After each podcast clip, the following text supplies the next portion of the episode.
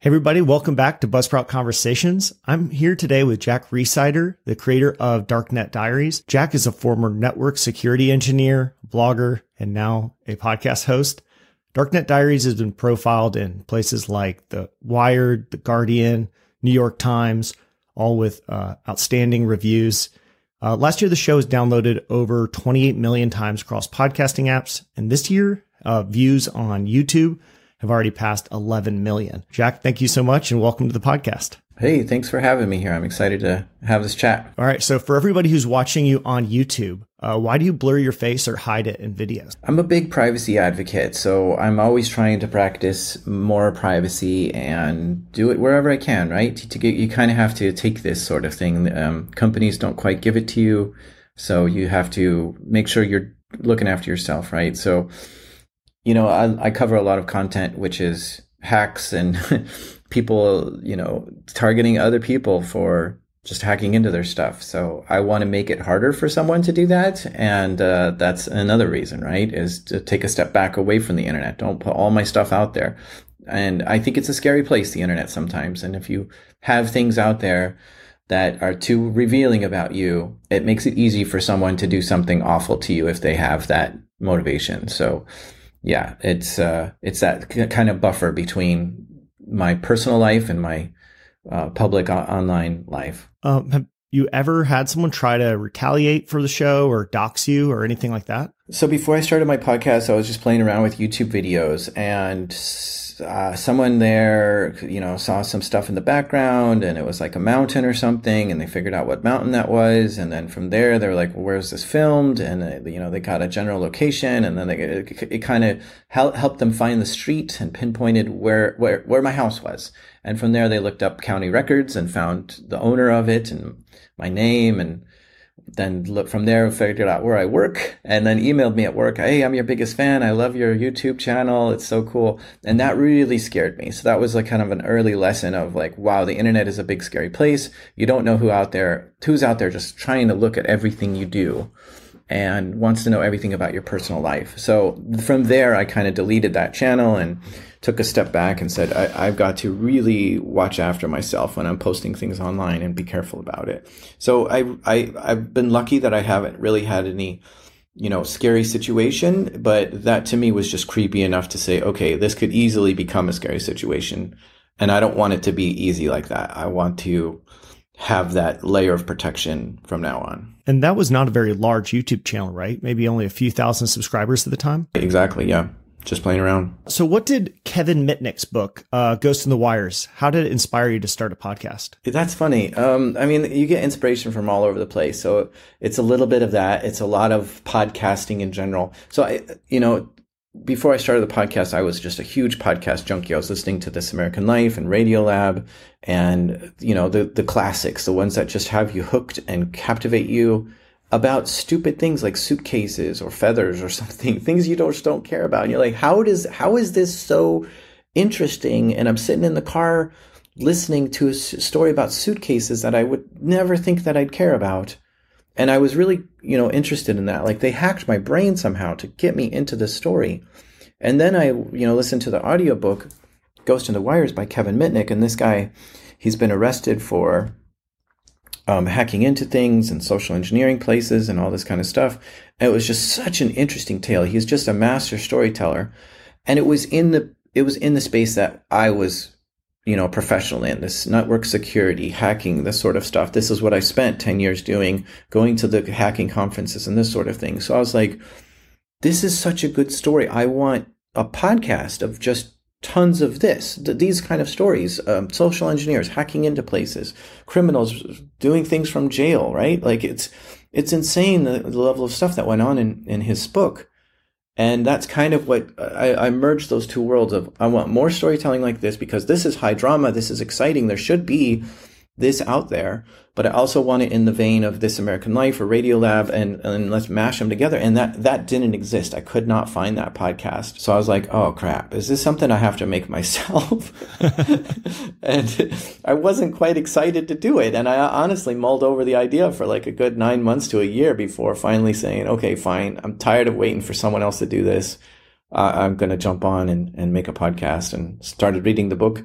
Uh, Out on the Wire was the book that I read to get started learning how to podcast. I love that you say that you listened to the audiobook. I listened to the audiobook of Ghost in the Wires as well. I think there's a big overlap between people who really get into podcasting and get into audio uh, because it's just wonderful. They kind of fit the same uh, niche in our lives. Yeah, it, this kind of reminds me of something that Malcolm Gladwell said the other day. He's a famous author and he was, you know, living in New York in the 80s or 90s. And what he was seeing is people reading the newspaper. So he's like, if I'm going to be special, I got to get in on newspapers. So he started writing newspaper articles. But then he started seeing people on the subway reading magazines. So he's like, if I'm going to be someone special, I got to become a magazine writer, right? So he's getting into, well, I think it was the New Yorker that he became a writer for. And he was, he was happy for that because he thought he was important because the people on the subways were reading the magazines that he was writing.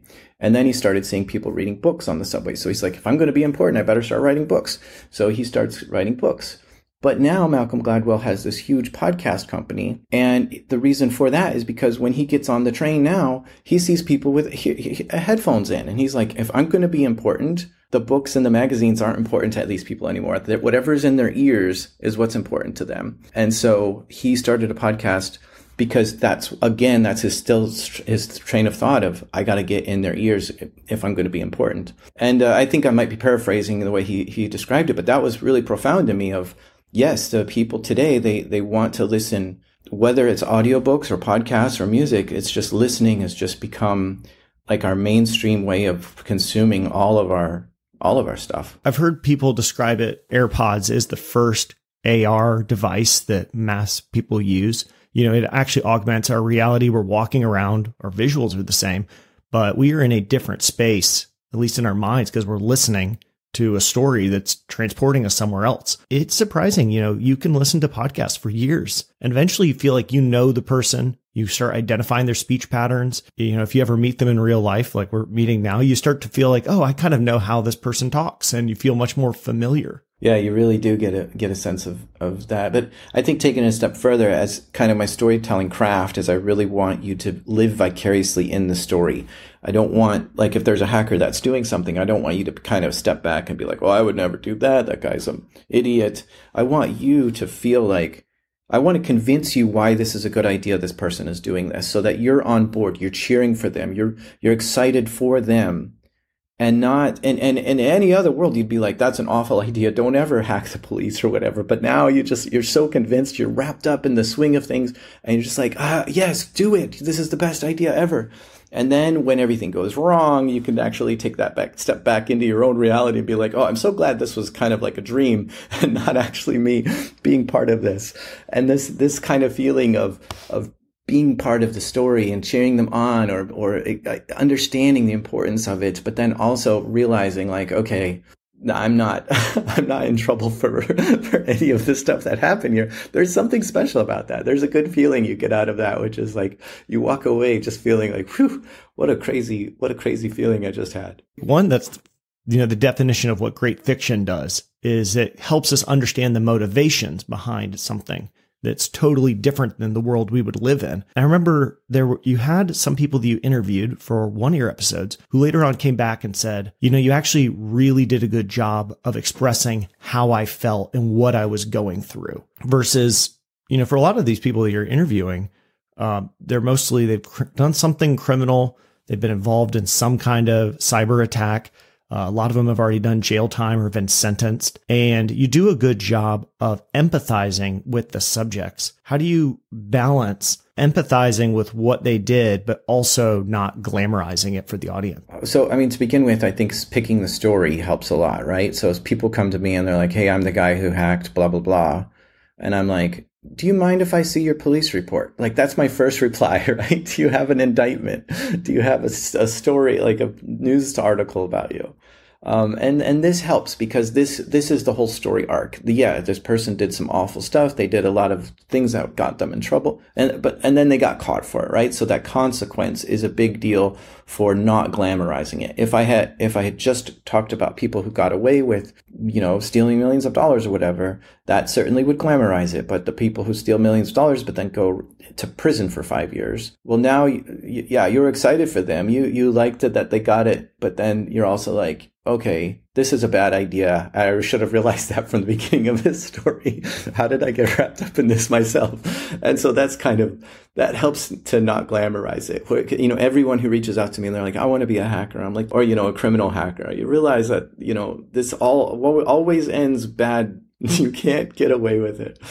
So, um, and I can point to my show about, you know, here's where everyone has gone wrong. I've heard you make this distinction. Could you make it for us between the word hacker and often you'll use the word attacker or criminal in your episodes? Why do you make that distinction? Yeah, I think I think hacker is just more a bigger, broader term of um, you you run into something, you you hit a, a speed bump, something that the technology is not wanting you to do, and you figure out a way around it. I mean, look at just like parent hacks or daily hack or whatever, you know, like travel hacks life hacker. That's what I was thinking. These are all hacks because, you know, travel hacks. The airline doesn't really want you to know this, but you have figured out a way to go around their whole system to get a cheaper ticket or, or, or hotel room or something. And so this is kind of the broader term I think of for hacker. It's when you, you get something done that isn't and actually intended to do it that way, or maybe you got stuck and you wanted a way around it. And so I, I don't want to think that hacker is a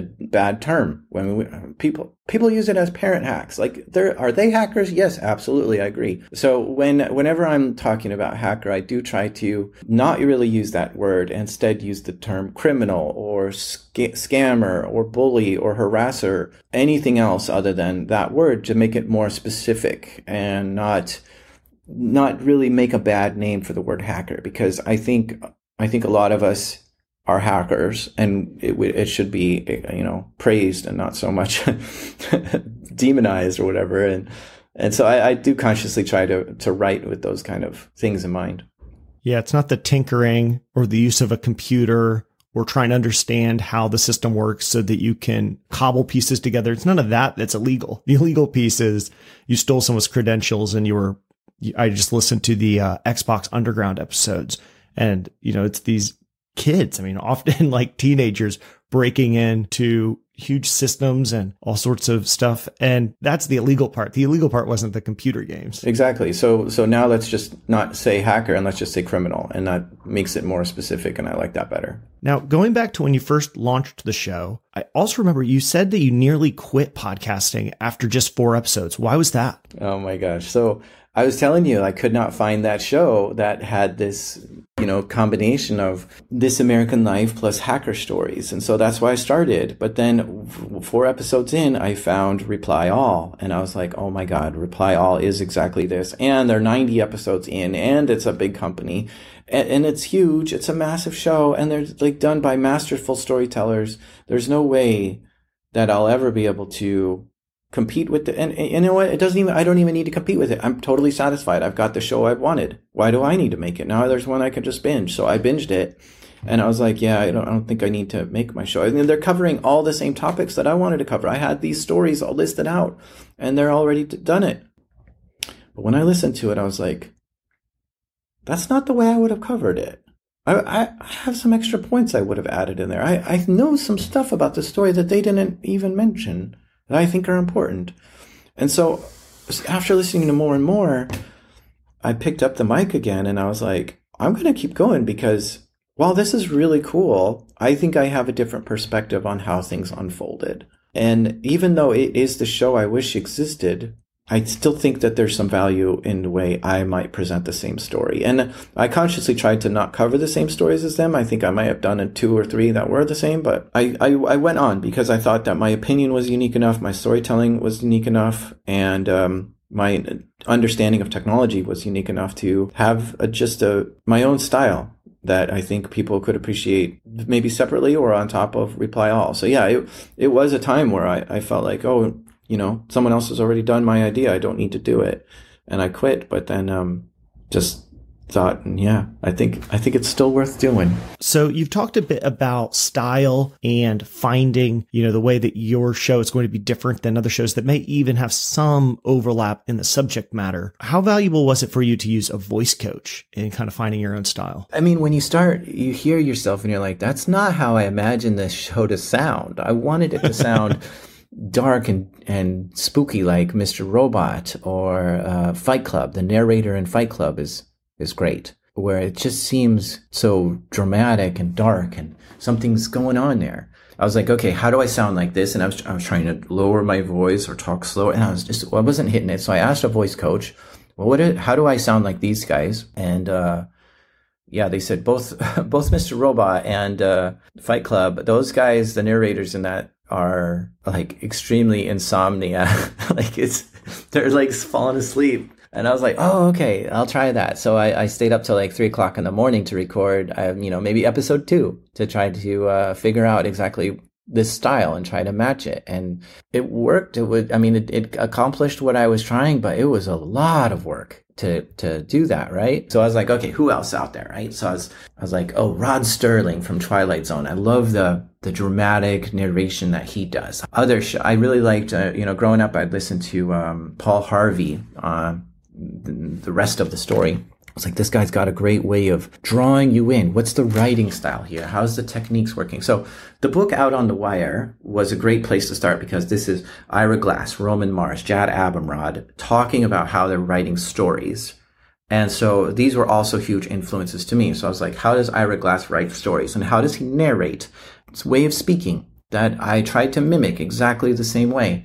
And, you know, in some episodes. And then the editing and the sound design. Like I'd be very careful to listen to all this as closely as I could. I'd be rewinding and going back. Like, okay, they they put a song in here right before they stopped talking, and you know it went for like two seconds before the next person started talking. Like I was really scrutinizing like all the little bits in here, but also playing around with like, okay, I'm trying to like bridge two ideas together with my voice? What if i just take my voice out altogether? Does that does that bridge even need to be there? And just leave that gap in as if i accidentally deleted my own section. And that worked sometimes too. So i was just really experimental playing around with a lot of different voices and styles. Like you know when i got to the, try to do Radiolab i was really chaotic with just like transitions and jumping in when i didn't need to and having the other person talk behind me. And it was just like it was wild and it was very difficult. Like all this stuff was like a ton of work to really try hard to write like them, to sound design like them, to sound like them with them speaking. I tried on lots of different voices. Um, even Malcolm Gladwell, another big influence to mine, he kind of puts you in this direction and sends you in this idea where you think you know where the story is going to go, but then he twists it up on you and he gives you this big profound thought to like just think through for a second. And it was special to me because I remember when he makes these big points, it's almost like a philosopher point to just be like, wow, I, I never thought about football in that way or something. Let me just think about this for a second. Give me a moment, Malcolm. And he does. He's, I've heard him sometimes just put like 10 seconds of song in there just to let you think for 10 seconds. And I'm like, what? There's no other podcast on the planet that just has 10 seconds of music in between, I don't know, phrases or, or, you know, pieces of the show. Like I, you know, sometimes there's just kind of buffer music between like the intro and the guest or something, but this was just like, just give me a moment to think, and he did, and I was like, how?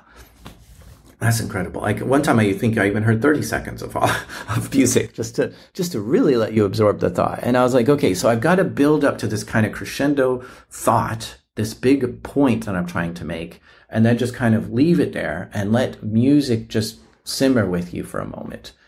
And people pointed that out. They're like, I'm so glad that you let me think through some of these ideas and these episodes that you're going through. You're not just like, rat, like hitting me fast and hard with all this stuff, but you're, you're giving me the space to absorb it. And there's something special about that. I was like, yeah. So, so this is kind of where I ended up, right? I was taking a little bit of Malcolm Gladwell, taking a little bit of Ira Glass, taking a little bit of Rod Serling, taking a little bit of Rami Malek from Mr. Robot, trying on all these different voices and doing all this stuff ended up with me kind of picking my favorite parts. I think Criminal was another big influence of mine. Uh, Phoebe Judge, right? She's just phenomenal also at the way she narrates and, and, and does her podcast. And yeah, just taking all these bits together, putting it into my own kind of like, even when you try to, to, to emulate someone perfectly down to the every last word or nuance of their voice, you're still not going to do it. You still have your, like, your interpretation of how they sound is already different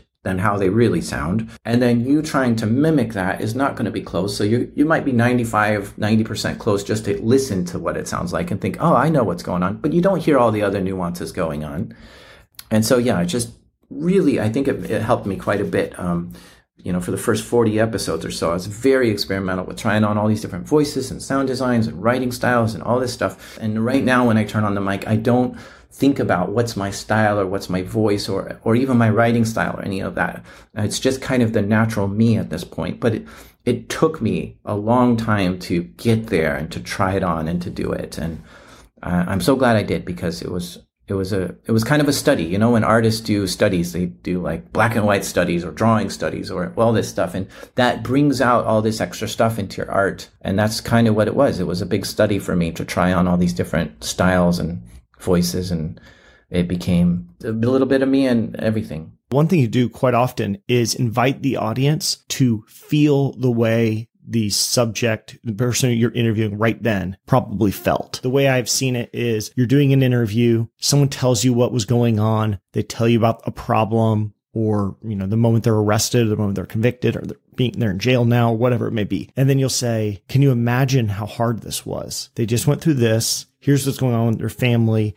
Now they're doing, this is what's going on. And you kind of pull together a few threads and it's all things that you kind of knew. And then when you, you would pull it all together into now put yourself in their shoes. How do you think they felt right now? Which it does a really good job of setting the stage for what they're going to do later on. Because a lot of times stuff just appears to be out of the blue. Why would you fail out of school and just spend all your time trying to hack into an Xbox? That seems like such a waste of time. But then when you hear like the story all pulled together, then it start making, making sense. You're kind of like, yeah, I think that's probably what I would have been doing too. Yeah, there's I think there's a lot of reasons behind that. I remember, you know, starting out as well as I w- went through every podcast conference that I could find that had recorded their talks. And I was like, who is talking about podcasting and storytelling? I want to listen to everything. So I listened to, you know, every conference talk I could possibly drum up. And there was one, I don't remember where it was from, but it was called How to Make Your Audience Levitate.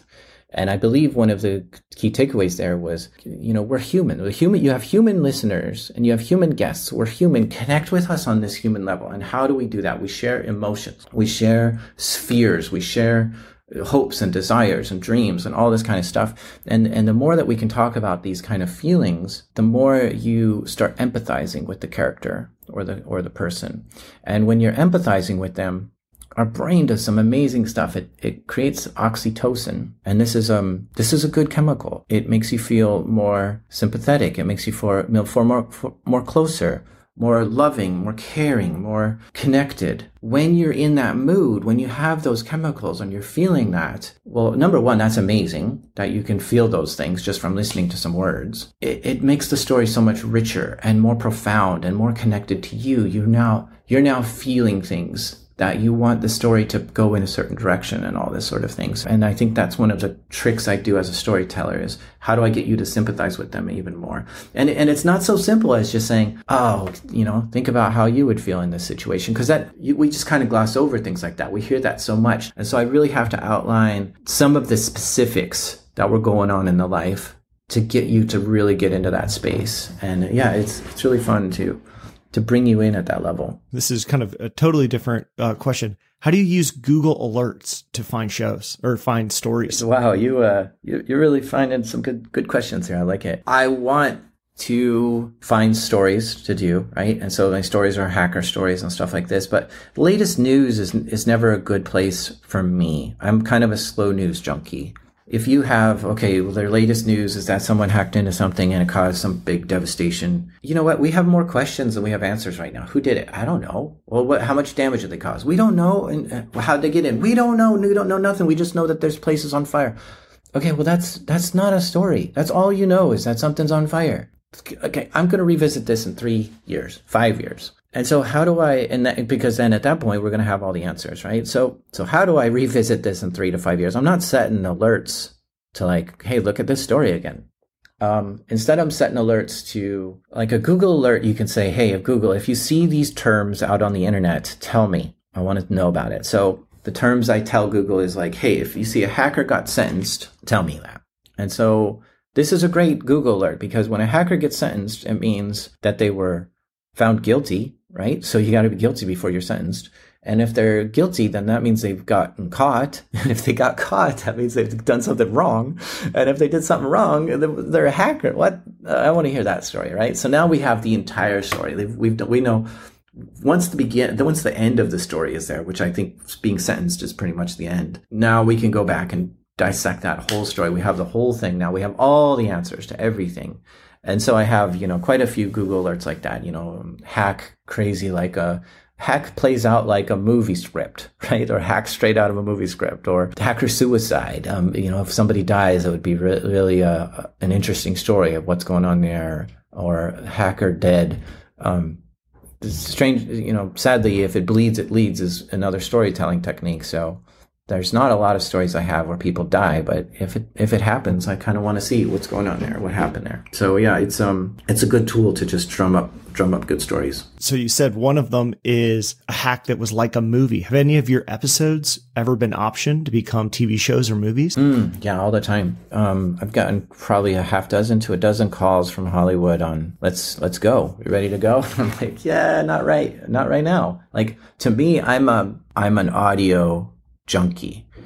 And when we're talking about hacks or even computer usage, right? Just using a computer, you can do anything. You can rob a bank over a computer. You can fall in love over a computer. You can build a company on a computer. You can do anything you can think of on a computer. But on a video, filming this, all I'm doing is sitting at a keyboard typing away. It's the most boring video you can imagine. So I'm like, show me your vision of how this looks cool because I, I, I in the mind's eye, it looks amazing. When you're th- when you're hearing these stories and people are doing this cool stuff, it's fun, it's exciting. You imagine all this stuff happening. But that's the theater of the mind, and that's where I like to play. That's my specialty is this theater of the mind. When you put it on screen, the, the theater of the mind closes up quite a bit because now you don't have to imagine as much. You're seeing it, you're hearing it. What's to imagine? Everything's there in front of you. But with the podcast, there's a lot that you can imagine, and that is really that's a place that I like playing in. So um, yeah, I have a tough time hearing Hollywood show me like their vision of it, and if they don't have a good vision, they just want to take my show and make it a TV show. Then I'm just like, it doesn't work in my head. It doesn't track. It doesn't map. I don't see it. So show me someone who sees it, and maybe we'll talk. And that's kind of where I end up you don't want to end up in a spot where you've got one of those like uh, CSI episodes where like three right. people are typing to like find a hacker or yeah, something. Yeah, of course Hollywood gets it wrong a lot, but then I also I think of it just being some boring, you know, Hallmark TV after school special where it's just super dry and not dramatic or fun or exciting and yeah, I want I want someone with a good style to do it and make it really cool. What did Aaron Mahnke from Lore teach you about podcasting? I mean, this is one. This is one of those things. When I was starting up, I was just doing the entire landscape. How did you get big? How did you get big? How did you get big? How did you start? What was yours? What are you teaching people? And so Aaron Mahnke was obviously um, a big podcaster when I got started. So I was like, let's hear it. And he was giving talks at conferences and stuff. And yeah, sure. He uh, he kind of stumbled into it, and he kind of. Uh, didn't even know he was making a podcast at first. He was just reading his his fictional stories, or I don't know. He he calls them true stories, but they're they're ghost stories. So how could a ghost story be true? So I'm I'm I'm already skeptical of the whole thing. But he says he oh it's well researched and stuff. Okay, but it's a ghost story. So yeah, he kind of stumbled into it, and he became big. So I was like, "Oh yeah, how'd you do it?" And it was it was kind of all by accident. And I was like, "I can't use this accident to do to make my show big." He was influential in the way that's just like your style of delivery is very different than everyone else as well. So I gave his style a try. Um, you know, it's this slow, mon- monotone, very subtle music behind. Nothing, nothing, no, no dramatic music. There's music there, but it's just, it's just kind of like invisible music. It's there, but it's not present at the same time. So yeah, I mean, just taking all these influences from different people and studying them and learning, learning everything I can, open up their brain and suck it all out. When you were reaching out to Aaron, you're reaching out to all these other podcasters. Uh, you were also doing a lot of almost like PR, and you got profiled in the Guardian something like three months after you launched the show. How did you do that? You have you you have some really good questions. This is um this is bringing me back to to getting started. So before podcasting, I had just like started tons of things, right? I started a YouTube channel, I started a blog, I started all these websites, I started all these things, and I wanted to. I was very hungry to just make something on my own, be an independent startup or creator or something. I don't know. I just know I need to like be independent and put my own stuff out in the world and be my own boss, kind of thing. And so with that, I was consuming a lot of podcasts about startups and getting started and, and how to market your thing and um, books as well. And so I, I, was ready on that front, on the marketing front. I was just like super primed. Like as soon as I have something to go, I'm ready to go. but I didn't have anything to like market. Um, but then this podcast came in, and you know, a few months in, I was like, okay, I think it's good enough to start telling people. Let's go. Um, and so one of the campaigns I did is I just took a ton of emails or found emails for journalists, um, YouTubers, big, you know, big time people on Twitter, and um, just anyone with influence. And I was like, hey, I made this podcast. I think it's perfect. I think you'd love it personally, but also I think you, your audience, so you know, people who follow you would love it. And that was it. It was just kind of two lines, and and here's a link to it and I, I, emailed 100 people, like journalists and uh, newsletter writers, bloggers, everything I could think of um, that are in this space of hacking and, and technology. And out of the 100 I emailed, two did something, right? So the Guardian, I was one of the people I emailed. They wrote um, just a blurb about me and uh, some article saying this is a, a, podcast you should check out. And to me, that was such a big win. I was like, oh my gosh, I'm in the Guardian. This is a big deal. I don't really think anything happened out of it. I think maybe a you know a handful of new listeners came. It wasn't as big of a deal as I wanted it to be, but I used it on my you know website saying, look, I'm being featured here. You know, I'm, I'm being written up by a large newspaper, and and it, it became this kind of um, thing where other people, it, it was kind of like um, where uh, people are like, well, how come I'm not listening to this? I'm a hacker. I'm, I'm in this space. Why, how does the Guardian know about this podcast before I even do? Right. So people are jumping in just because I'm saying, look, the Guardian's written up about it or it's on my website or something. And, and, you know, people don't know when you're starting a new podcast, like, uh, is this, is, is this to suck? Is this good? Is this worth my time? And when you have this kind of thing, like, look, here's the reviews I'm getting then they're like, oh, I, I, should definitely try this, right? So I used it for my own leverage, but I don't really think being in that article did much for moving the needle. And I think that was good, right? Or the other thing I wanted to just finish up was the other person who picked up on it was uh, Brian Brushwood from uh, Scam School and some other. I think he made some TV shows. Um, he tweeted at it. He tweeted like, "Hey, I just checked out this podcast and it's amazing, and everyone should listen to it." And he had one million followers at the time, and so those two were my big wins, like two out of one hundred and that's kind of was my marketing strategy for a long time is if i could have two big wins out of a hundred attempts at marketing, then it's worth it. And a lot of people don't know there's that much work involved in marketing. It's like, yeah, I tried once, twice, five times. I'm five. Try a hundred times. because if two hit out of a hundred, it's going to be massive payout and worth every of, uh, second of your effort. I want to talk a lot about what you've done to market your podcast because I think you are exceptional at some of the ideas you've come up with. But you touched on something else I hadn't prepared to ask you about this, but you talked about social points and social proof for podcasts. And one of the ones we use everywhere else is public data, public stats. You know, if you go to a YouTube video and you see there's a million views, you're like, okay, so there's probably a level of quality here. I'll give it a test. We see, uh, we see subscriber numbers. We see this on every social platform. And yet podcasts are pretty much everything's hidden. You can kind of try to figure it out by using different apps have some things that are public. Uh, you can look at ratings or reviews to try to figure it out, but you've gone in a different direction. What have you done? I really love sharing stats. I don't mind at all. I'll show I'll show you all the numbers I've got, uh, which episodes are you know the most played, all this sort of thing. So yeah, I've yearly I've been publishing um, just a roundup of what are the top episodes and what's the best what are all the marketing tricks i've done this year and all this sort of thing. So that's been going on for the last five years. Uh, i think if you go to darknetdiaries.com slash stats you'll see all these write-ups. And then um, i was like this is not good enough just to publish my stats once a year. And so i've always been working on ways to get it more up to date. And so eventually it took me a long time, but eventually I was able to convince a, you know, hosting providers and metrics providers and stuff. Can I access your API? And then I was able to grab that data and bring it over to my website. So now I do have every um, episode on my website will show you the exact number of downloads um, up to, uploaded, up, updated daily. So it's not quite um, year. It's better than yearly, but it's not quite all the way up to the minute. Uh, but yeah, I, I do I do share like here's how many downloads every episode has, and and it's because you're I feel just like you. You know, you go to YouTube, you can see this. Why don't podcasts show this as well?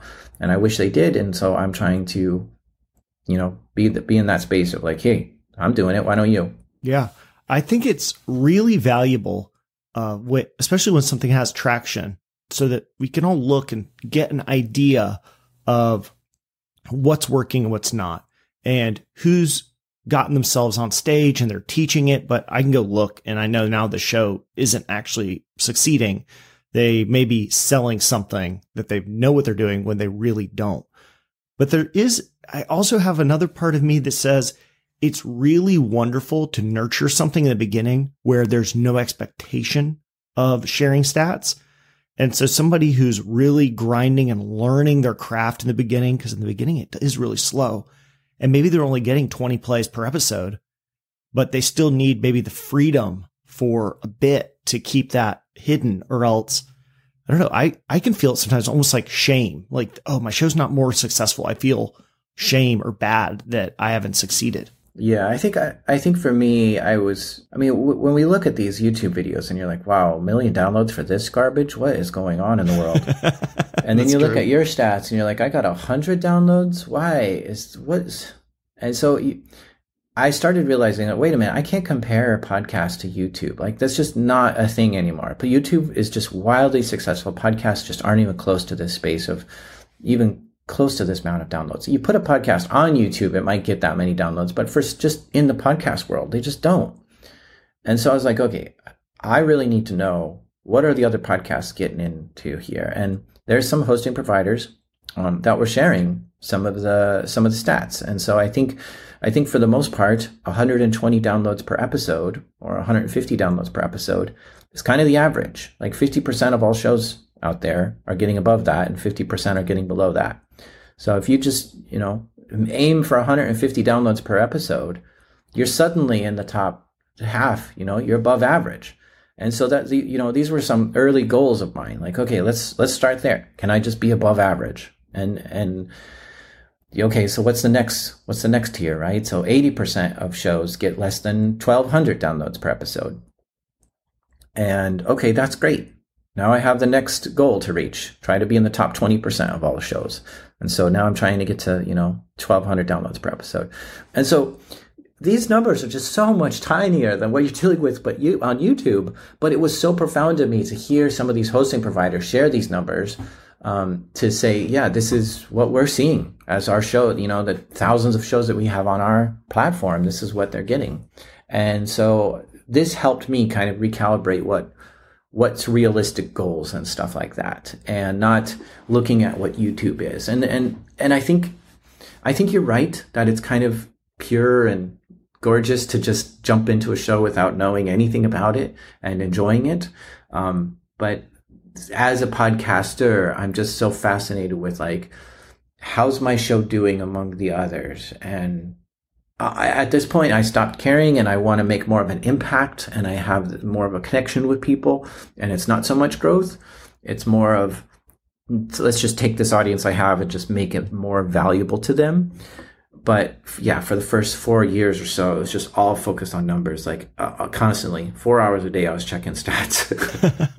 Darknet Diaries is now six years old and you get something like 2 million downloads a month. How did you grow your podcast? Mm, I mean, everything's uh, in different phases, right? So the first 10 listeners is very different than the first 1,000 listeners compared to the first 100,000 listeners, right? Yeah, there's a lot of different moves I did. I think the thing that is probably king at every stage is word of mouth. And so I kind of knew that going into it, right? So I, I knew that the more people that I get to love it, the more they're going to tell their friends and family, coworkers, I mean, people are telling me like, "Oh, I put my parents in the car and made them listen to this. They were a captive audience for an hour and a half while we drove across the the city or whatever."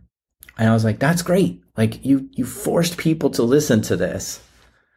to expose somebody new to the show and I, I, and you know i wanted more of that like how do i get people to be like you have to listen to this so i would ask people at the end of episodes it was never rate and review or subscribe on itunes or whatever that people normally say, I say, listen, I want you to text someone right now. If you like this show, text someone right now and say, listen, I have a podcast recommendation I want you to have. I want you to listen to. Tell, listen and get back to me and tell me what you think of it. And so I ask people that, you know, and I say, go to work and tell a coworker, tell a coworker that this is what you've been listening to and that you really love it. And these are the kind of call to actions that I had. Tell a friend, tell a coworker, tell a family member, tell someone else about this show. And I did, I made it very specific, right? Like text someone right now pick up your phone and text them. You have your phone in your pocket. I know you do. and, you know, th- these basic things I think went a long way. If you can't text someone to tweet, put, put a Facebook post, something, right? And I gave them like a specific what to do. And, and I, I think these little things just really did help at, uh, getting people, cause, cause now it's like, this is what this is what Jack wants me to do. I can do this. You know, he's giving me value. I'll give. I'll throw him something back. Um, and, and the other thing is, you know, anytime I saw it happening on social media, I made a big deal out of it. Right. So if somebody posted a story on Instagram saying, "I'm listening to this podcast," I'd be like repeat, you know, reposting that story and be like, look at other people are doing this. How come you're not doing this? right. So you want to celebrate when you do see that happening, when you see people doing the thing that you're asking celebrate it, be excited about it, say, hell yeah, let's go. What this is awesome. This is exactly what I wanted. Thank you so much. And just really be there for it. First time I read Atomic Habits, I tweeted something at James Clear and then he reposted it and said how like thankful he was. And so the next time I thought about Atomic Habits and something I would want to tell people, I made sure I tweeted it because he'd acknowledged it and said that it meant something to him. And I knew it actually like got to him versus there's so many times I've tweeted at authors that I've read a book and they don't like it, they don't see it, and it kind of just disappears. And if you're on the listener side or the reader side, you're consuming the media and you do get to reconnect to the author, even if it's just a little bit, it does mean a lot. Uh, but it's funny that sometimes creators will say things like, I don't want it to seem like I'm desperate. Like I'm so excited about the first or the only rating and review I got on Apple Podcasts. I'm like, you should be thrilled and give this person all the, you know, the love and the thanks because this is one person who's now said, ah, I've really found this valuable. Yeah, I think the line there for me on looking desperate versus not is if they tagged me, right? So if they're tagging me, they're bringing me into the conversation. They're at, they're showing other people me and I can be there with them. Um, but if they don't tag me, I'll often see it because I, I search my show anyway on Twitter and stuff, and there's people talking about my show that aren't tagging me, and that's where I just kind of back off and I'm like, I'm going to let you have your own conversation. I don't need to jump in on this because you didn't necessarily welcome me in. You're just talking about it, and I don't need to come in and you know stir up different things and stuff because people are criticizing it and stuff and i'm just like oh I'll, I'll, watch it. I'll see what you're what you're up to. I'll see what's going on and i don't necessarily need to you know defend myself or anything and just let it go. So that that's kind of where the line is for me. Are you talk are you are you bringing me into the conversation or you just want to have as like a sidebar? And i think you do look desperate if you start jumping in on every conversation that has your name or podcast yeah, or arguing with the people who say the show is not for them. I've seen that before. And I'm like, well, 99% of people aren't going to like whatever you create, but you really are going to be successful if you can find 1% of people that love it. And when somebody jumps in to try to convince somebody who's obviously not convinced, you, sh- you really got to get into my thing. I'm like, yeah, that's going to have such a low success rate. And it, if anything, it makes you look like you don't understand what's valuable about your own show. But I also think that at, when I was smaller, I could engage with every single conversation that included me or people messaging me. And I think that was really helpful because talking with these listeners, getting to know what they liked and didn't like about the show, asking them what future, you know, co- stories should I cover or whatever was really helpful for kind of getting a gauge you know, just get gauging the understanding and the interest in where people are coming from and what they're listening for and what they take away from and all this kind of stuff was was just super helpful at the beginning. And and as I'm getting bigger, I can't respond to every single thing anymore, and it's kind of sad.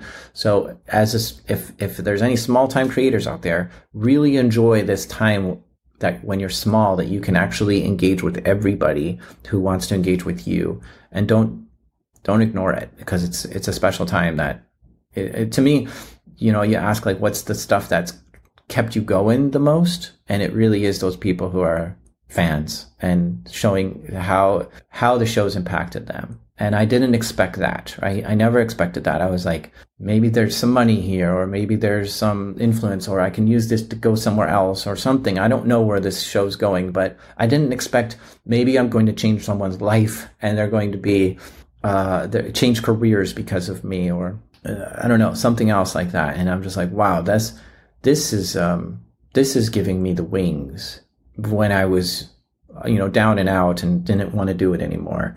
I remembered how the fans have just been so happy that it's there.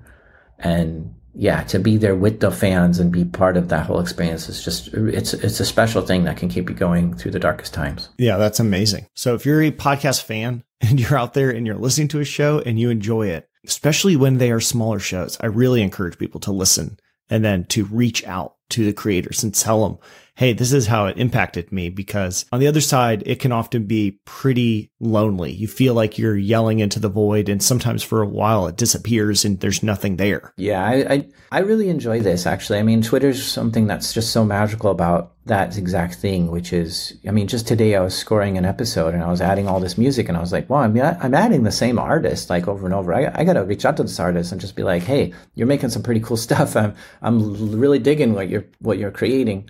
And so I follow them on Twitter and I say it and, and I just leave it at that.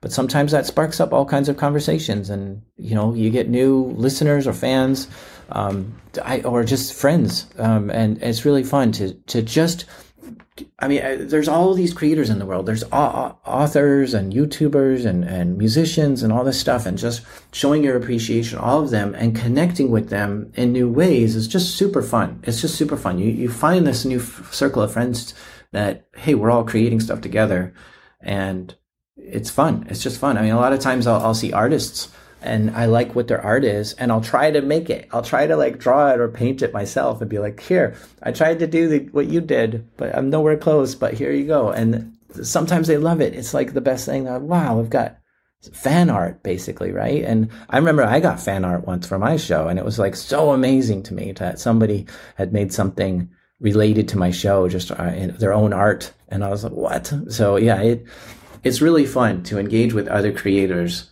and let them know how much you appreciate it and see what comes back. And you can't expect anything back, but there's a lot that has come back for me and, and it's something I'll, I'll keep doing forever. It's just like, wow, this is such a great podcast. I, I love listening to your stuff. And you send that little note and boom, the world, the world can change like in a weird way where suddenly they're a guest on your show or you're a guest on theirs or whatever's happening. It, stuff happens. This reminds me of a marketing tactic you talked about once. Uh, you called it tapping on shoulders on the internet. What is that? I, I, think I used it in the context of trying to find guests. And, you know, in my show, I really want those guests that aren't talking, right? So it's, it's a dark, it's dark place that I'm going into. And there's a lot of people who are very confidential and have NDAs and will never talk about things, you know, like if they're a nation state hacker, like they can't talk about that. So those are the shoulders I'm going to tap on anyway. I'm going to be fearless about like, Hey, I know you worked for the NSA. Are you able to talk about anything there? And no, gosh, why would you ask me? And then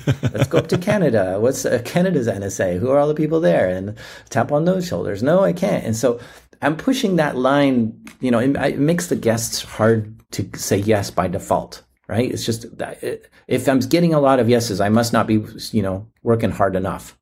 So one out of 10 might even reply, much less, you know, most of them say nothing. The reply is no, I can't come on your show. But then, you know, you just make it one out of 20 and there are two out of, you know, one out of 100 finally say, yeah, I can. And was like, what? This is, the, this is the most exciting story I've ever had now suddenly, right? Because 99 other people were saying, no way, it's never going to happen. And I found one that said yes. So yeah, I mean, this is kind of my tapping on shoulders of, just keep going until you find the one and and and make it hard by default so that everything that comes out on your show is just like how are you getting these guests? How in the world did you find this person? You know i wanted to ask earlier how you prepare yourself for all the no's. You know you put out a hundred requests for someone to feature or highlight the show and you're excited to get two of them you're and now you just said if you're not getting no if you're all yeses then uh, you're probably not shooting high enough. You're not going for the best guests. How do you prepare yourself though to get all of those rejections? I think uh, you know another way to ask this is like how do you how do you handle criticism or even praise? And I think I have to kind of compart. I, I, I take it.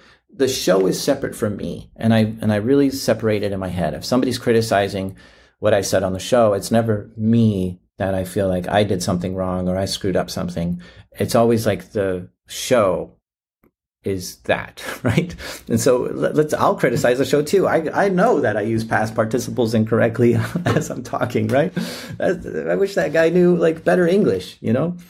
Uh, and so I could, I can easily jump on board this too, because I, I see that the show isn't, isn't the best. It's it's got some places that it, it could work on, but there's just no time for it, and so I don't get to it or whatever the case is. There's there's excuses that I have, but I can still criticize it because I I know what's wrong with it, and so when someone does it too, I can be like, yeah, I, I agree with you. I absolutely agree with you, but that's the show. That's not on me. That's not my problem. I separate it in my head, so it never it never gets it never becomes personal. And I think it's the same thing with getting those no's, right? It's not the personal rejection. It's not, I'm doing something wrong. It's, okay, the show is trying to hit these certain goals and the show just needs to keep trying in order to get there.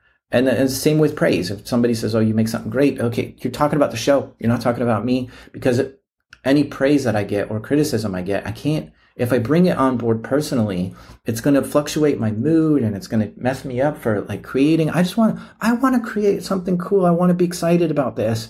And if I have all these thoughts in my head about people who don't like it or, or didn't like this or whatever, and that's on me, then it messes me up with my whole flow. And so I really just take all the praise and all the criticism and put it somewhere else. I put it in the show. That's the show. That's not me. And just leave it at that because I agree with them. They, their show has some problems. It needs to be needs to be improved as well, right? And and I, and anytime I meet, meet a fan that likes it, I'm on board with them. Of like, I'm a fan too, and that's where we connect. I don't take their praise on as like, oh yeah, you're talking about me. It's like, yeah, I love that show too. We both connect over this because we're fans of that show. And they don't really understand this or know this, that that's how I'm kind of approaching praise in person or whatever. But that's, um, that's the way I think it through in order to not let it get to my head and to, yeah, you can't, you can't bring either one of them on board, the praise or the criticism.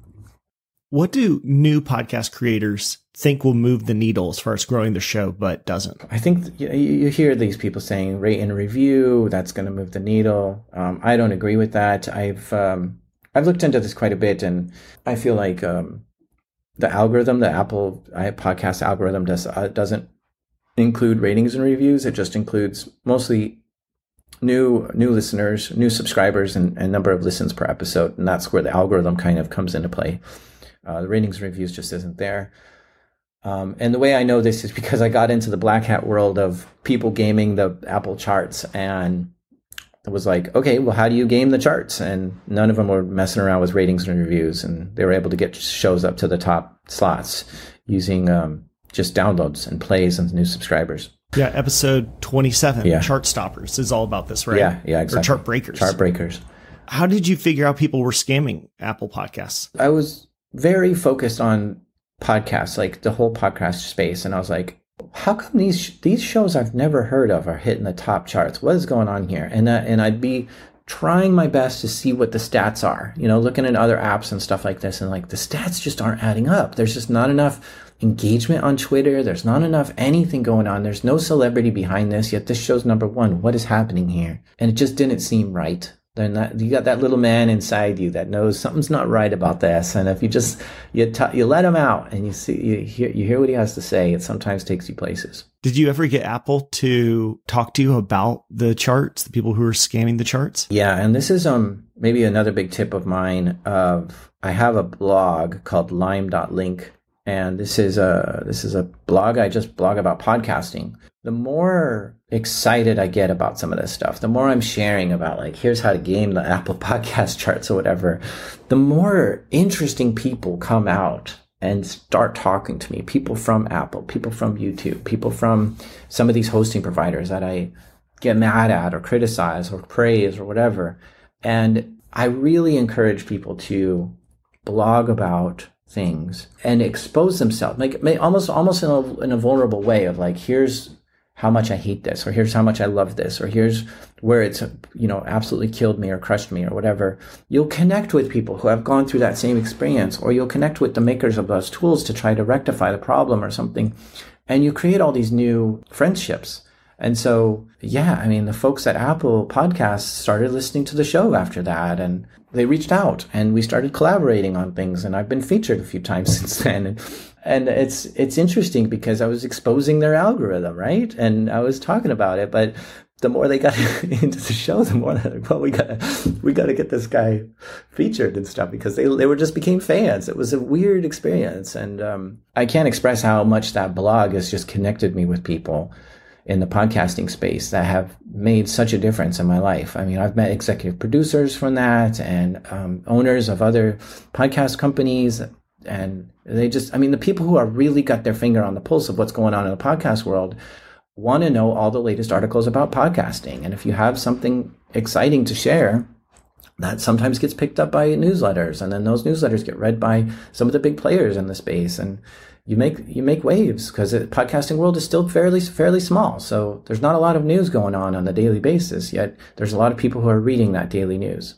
I think this really goes for almost any industry. If you are willing to be the first person to talk about something and kind of raise the flag, here's what I'm thinking about. Here's what's frustrating me. Here's what's interesting to me. There's a lot of people who are not willing to be the first person, but they're very interested in having that conversation. And now all of a sudden you are the oh, that's the person I should talk to about this. You know, you said that in the episode, uh, you talk about, I started tweeting about it and then other people jumped in and were like, Oh, I've been following these charts too. And here's some others I found that were suspicious. Here's what I think's happening. Here's how I think the people on LinkedIn who are actually doing these scams, how they find you.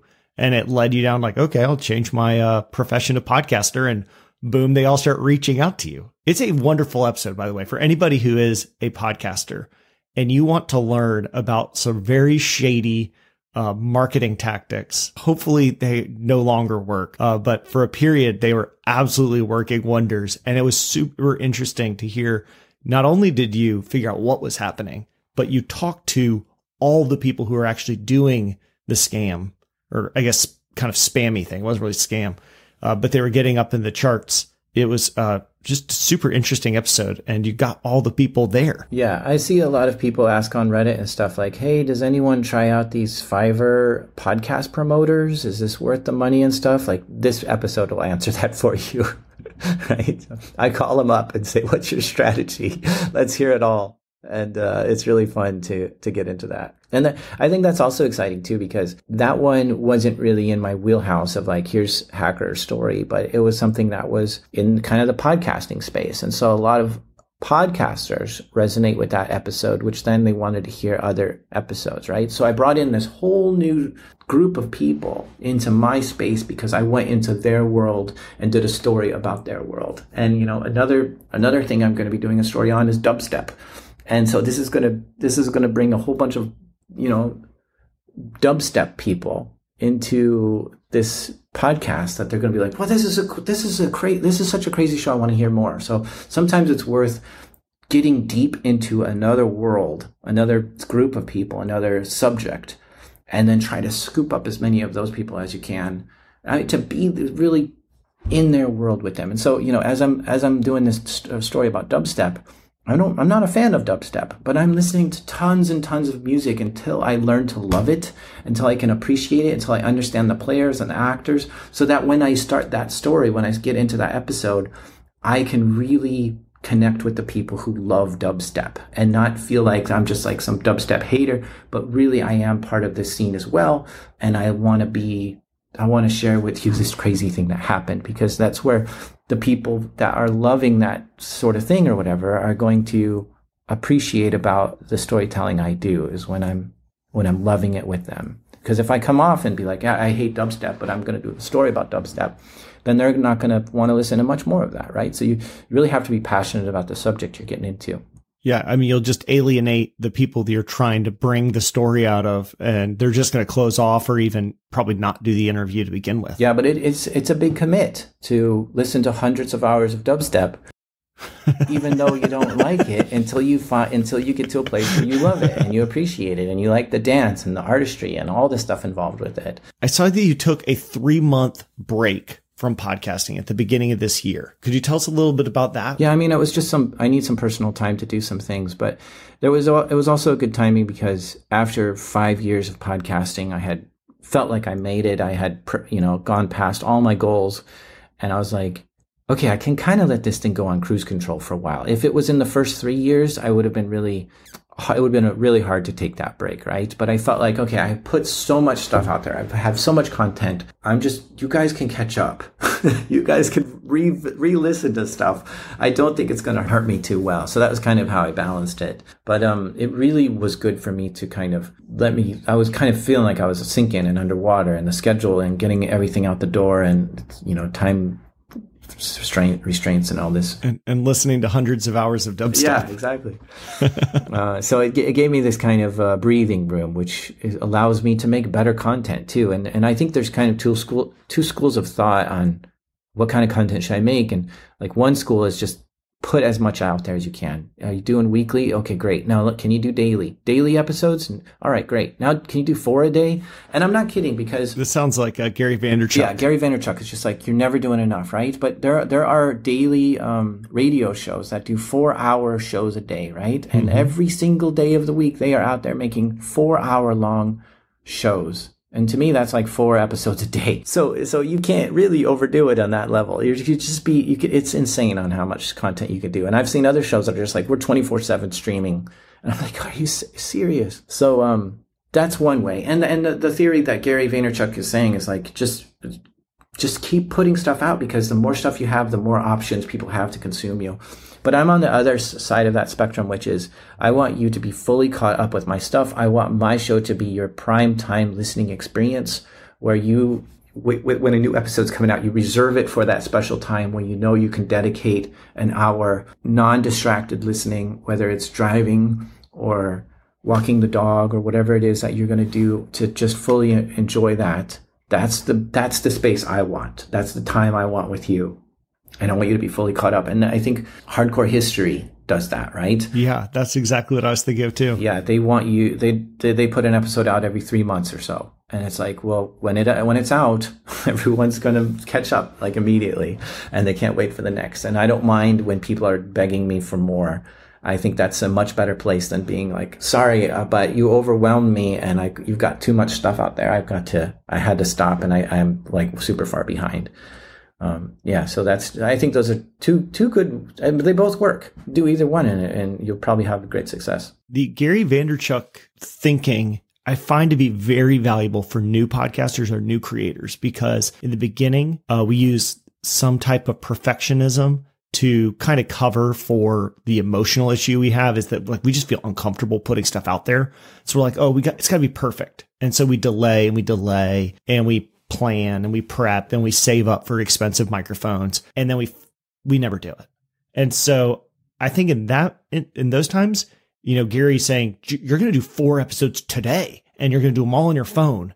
At least that takes all those excuses away. But I can't think of any video or tweet or anything that Gary Vaynerchuk did in 2010 that still has staying power. Now, his books do, but it's not like the, those tweets and those live videos are sticking around. But hardcore history episodes from 2010 are really, really good and they still have staying power. No, I agree with you. I think even at the beginning when I was starting out, I was like, I need to just put out so much more stuff. I mean, Reply All has 90 episodes. I have four. Like there's, there's the, like people are not going to even binge. Like the, by the time they start the binge, it's over. So I was like, I just need a ton of content like that i know that's what i need and and and at the same time i knew i needed to learn the whole craft and so i did kind of know that first year was just i'm going to learn this craft and i'm going to put out as much stuff as i can and it's not going to be the best and it's not going to be my you know, longest staying power or whatever but i just need to get through it and you really do need to get through uh, just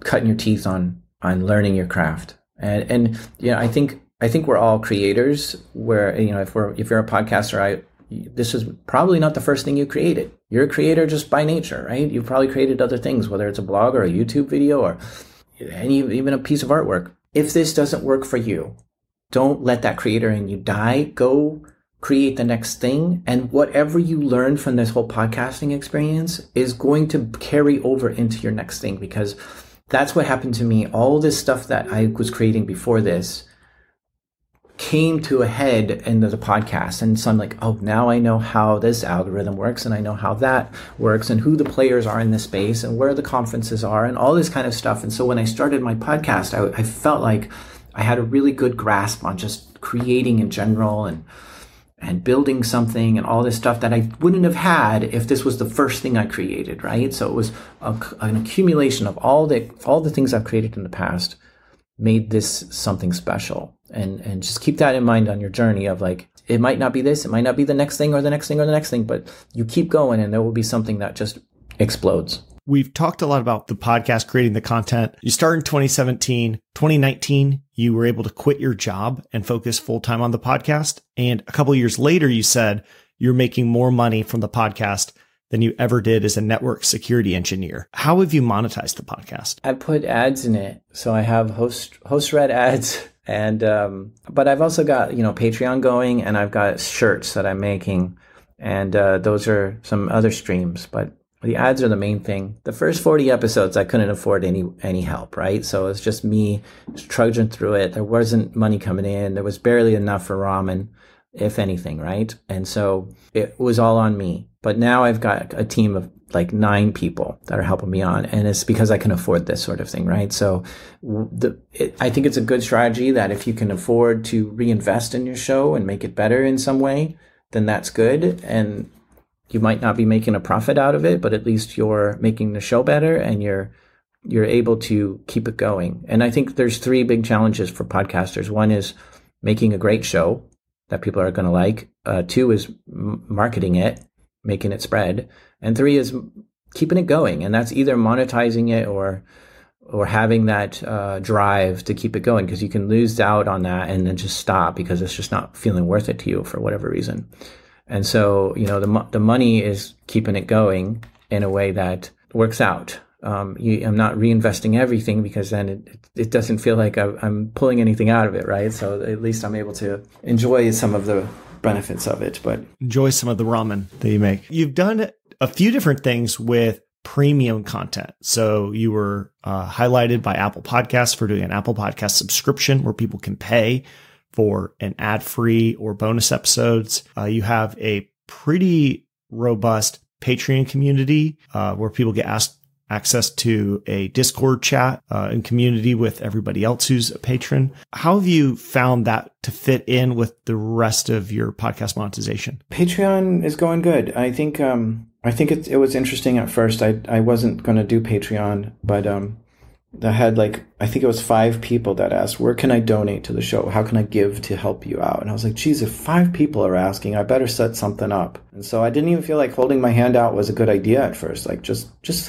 just enjoy it. Let me sort out the money thing on my own. But um, yeah, I was like, you know what? If people want to help, I'll set up Patreon. And so I did. And I think um, most of the people that are on Patreon just want to support the show. They don't really want anything, any benefit out of it. Um, but I do offer some bonus episodes and the ad free feed and, um, and Discord access and stuff like that. So it, it's really working out really well. Which of those do you think is the biggest draw without being extra work for you? Because sometimes the bonus episodes can seem like you've doubled your workload. And especially early on, if you've only got two people who are supporting, uh, you can't double justify doubling the workload for just those two. So how did you manage that? Yeah, I think um, I think the bonus episodes did almost break me of like, oh my gosh, now I've got to add more workload to my week. And it makes sense because I'm making the money here on Patreon, so I should just be able to hire like another producer, but it just didn't work out that way. And so I felt super guilty by not delivering. And yeah, that was a, that was probably the worst. I, I mean, they people love it, so they, they it's nice having um, bonus content to enjoy if you're all caught up. And like I said, I want to get to that all caught up state. So here's the next option. I just couldn't make it work out in the way that I wish I could. It's kind of the opposite answer for your question, but I'm going to leave it there. Yeah, I think it's good. So, last question What advice would you give to somebody who wants to start a podcast now, just considering it and they're not sure if it's right for them? Yeah, I think a lot of people wonder if their, their um, topic is unique or special or anything like that. And I think, yes, it is. I go for it. Like, we're never gonna we're never gonna run out of news to talk about. There's always new news. We're never gonna run out of music to talk about or sports to talk about. There's always a new sports event happening, and people want to talk about it. And so we're we're we're just creatures of wanting the new stuff.